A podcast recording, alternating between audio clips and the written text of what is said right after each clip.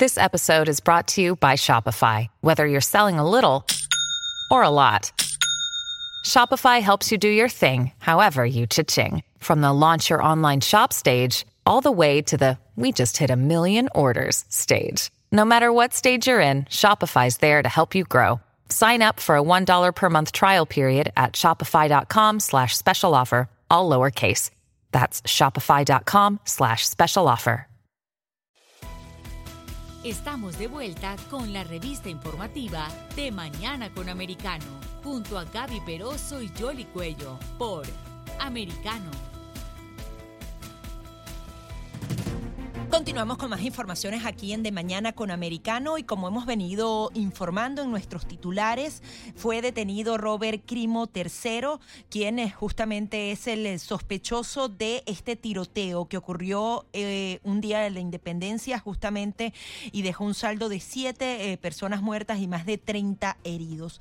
Hay una pregunta recurrente y es que casi siempre son eh, jóvenes eh, los que perpetran este tipo de hechos. Y para ahondar justamente en este tipo de conducta, hemos invitado a Alex del Carmen. Él es doctor en criminología, experto en prácticas policiales eh, de perfiles raciales y de diversidad cultural.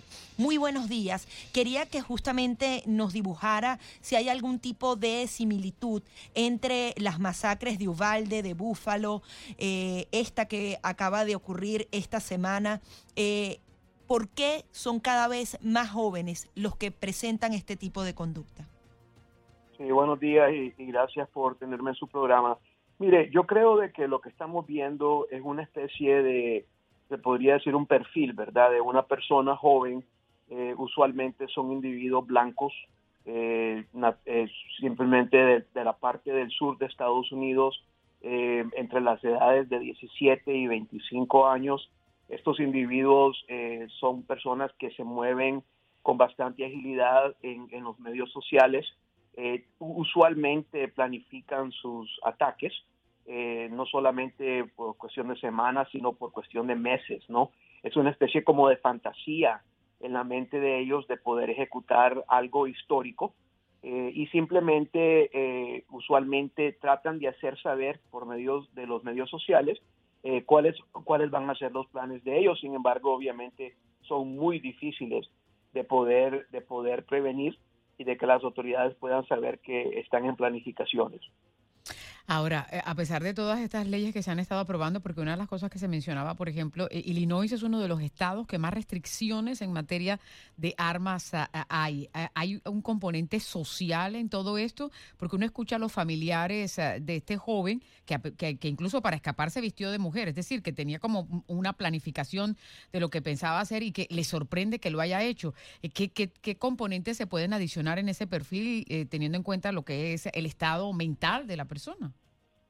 Sí, mire, yo creo que las leyes que han pasado muchos estados, incluyendo el estado de Illinois, eh, no solo ustedes basados en Miami, yo crecí en Miami y sé, y sé con bastante, eh, eh conozco ¿verdad? las leyes de la Florida, sé que también eh, la, la, intención de estas leyes es de poder prevenir un acto similar, sin embargo es muy, muy difícil que estas personas vayan a ser, se puede decir hasta cierto punto, eh, que estos ataques vayan a ser eh, detenidos o sean prevenidos, puesto que estas personas usualmente son gente que viven en un mundo aislado a los familiares, los familiares no saben lo que están haciendo, lo que están planificando, usualmente tienen a individuos que los siguen, en este caso de esta persona tuvieron, eh, era, se, se decía que era un rapper, tenía hasta cierto punto fantasías de hacer diferentes cosas, en diferentes temas, pero, pero yo creo que lo difícil de esto es el poder prevenir, que las autoridades puedan prevenir un acto similar. Yo creo que es casi imposible, no existe ley, no existe factor gubernamental, no existe policía ni agentes de la policía que puedan prevenir esto, puesto que estas personas son personas que anuncian, hay veces un día o dos días antes de que vayan a cometer el crimen. Creo que es algo imposible que se pudiera prevenir. Ahora, en este caso en particular, esta persona había tenido dos incidentes, un intento de suicidio y en otra ocasión la familia decía que él aseguraba que quería asesinar, que quería matar a personas, fue tratado de manera psicológica, se le incautaron al menos 15 armas blancas, cuchillos y dagas eh, y al final fue liberado porque obviamente tampoco habían no, había cometido el delito. ¿Hasta dónde esa línea de reportar este tipo de conductas eh, fuera de sí, de, un individuo, esto podría entrar eh, en, algún tipo de plan de prevención de que, si hay alguien que tenga la intención, que tenga los videos, entre en algún tipo de lista, ¿hay algún tipo de planteamiento con respecto a esto? Sí, el problema que existe en eso es de que eh, en este país, en Estados Unidos, tenemos la constitución, la cual obviamente garantiza eh, ciertos derechos a todos los que vivimos en este país. Y uno de ellos, como usted sabe, es la enmienda número uno, que básicamente nos da libertad de expresión. Eh, las personas siempre hay hasta cierto punto. Y se declara inocente, ¿no? Hasta que no ocurra nada.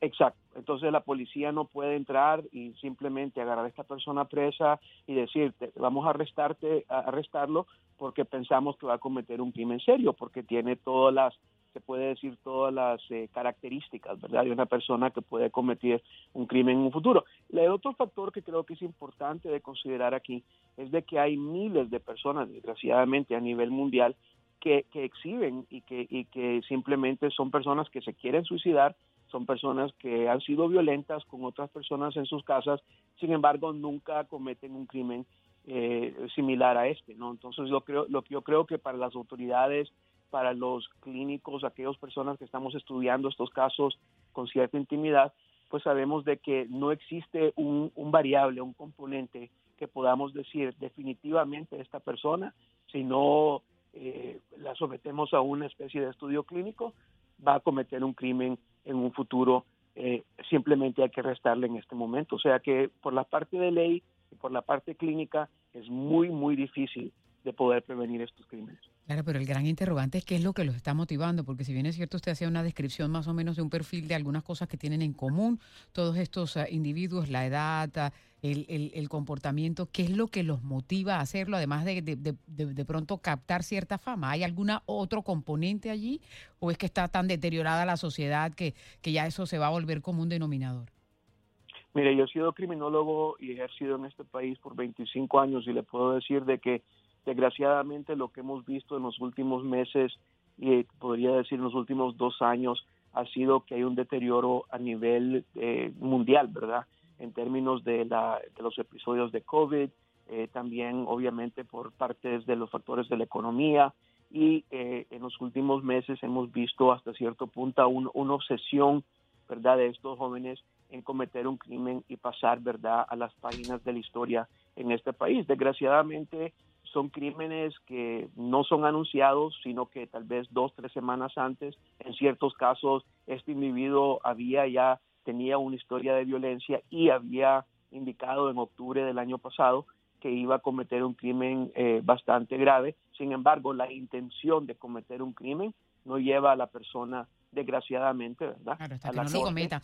Pero, Alex, hay otro factor también que, que de pronto se tiene que, que considerar y es eh, el hecho de todos estos ah, eh, juegos y técnicas violentas que se siguen fomentando y que de pronto los jóvenes se, se la pasan enfrascados jugando en ellas y, y, el premio es mientras más matas, más ganas y vas avanzando en los diferentes niveles. Eso va creando como que un equivalente a que ese esa es como la, la realidad y lo que hay que hacer y no lo que en efecto tenemos en esta sociedad sociedad actual y en, el, en lo que vivimos en el día a día?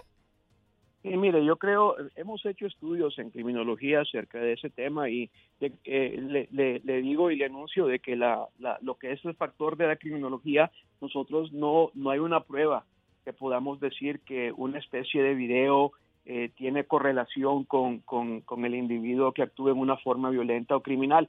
Lo que sí sabemos, obviamente, es de que la tendencia que tenemos en la, en la generación joven de este momento es de tratar de vivir una vida, se puede decir casi que, fuera que sentir, oler, escuchar, tocar todo lo que lo, que están pasando en una película, lo que están pasando en un video. Y además que, ahora tienen una interacción en vivo, o sea, esos seguidores que usted señala eh, lo pueden alentar a seguir a través de esa ruta y, eso antes no ocurría, tener al mundo entero que aplauda de alguna manera la, virtualidad, que es a donde vamos, ¿no? Que se supone que es el metaverso ese en el que está creándose. Exacto, sí, yo creo que también uno de los puntos que es interesante saber es del hecho de que ahora la información la sabemos en cuestiones de segundos, ¿no? O sea que si alguien hace algo pues en, en China o en Japón, eh, en, términos de 3, 4 segundos en Washington, D.C., en Miami, en Dallas, eh, la información está actualizada y la estamos viendo en vivo. O sea que yo creo que eso le da una audiencia a esta persona para que cometan los actos que desgraciadamente están cometiendo, que son horribles y, les digo que es una desgracia lo que les voy a decir, pero creo que van a seguir eh, eh, pasando en este país y en otros países a nivel mundial y creo que tenemos que empezar a tener conversaciones serias de cómo vamos a poder prevenirlo. Pero ¿y cuál, por dónde se comienza? ¿Cuál sería el punto central de esas conversaciones? Sí, mire, yo creo que la tecnología existe actualmente para poder eh, no solo en la FBI, yo soy instructor en la Academia de la FBI tres veces al año en, en Cuánico y una de las cosas que podemos ver allá es de que existe la tecnología que está siendo avanzada en este momento en algunos países árabes, ya la están usando, la cual básicamente lo que hace es una especie de, le llamamos sweep, que lo que hace es que básicamente agarra toda la información de las redes sociales y trata de hacer una especie de algoritmo para saber eh, qué palabras están siendo usadas, hay correlación entre la persona que está usando eh, imágenes violentas con, palabras violentas. Y la idea es de que agarramos, podríamos decir, el mar de información eh, de, las redes sociales a nivel mundial y podemos tener hasta cierto punto 1 o 2% de la población que sabemos que están teniendo estas conversaciones que pueden llegar a un acto violento. O sea que eh, eh, existe la tecnología, se está perfeccionando, aunque hay todavía obviamente eh, bastantes dudas de cómo sería implementada en este país, dado la constitución y los derechos civiles de las personas. Sí, pero es una propuesta digna de analizar. Muchísimas gracias. A ustedes. Alex del Carmen, doctor en criminología y experto en prácticas policiales, perfiles raciales y diversidad cultural, aquí en De Mañana con Americano.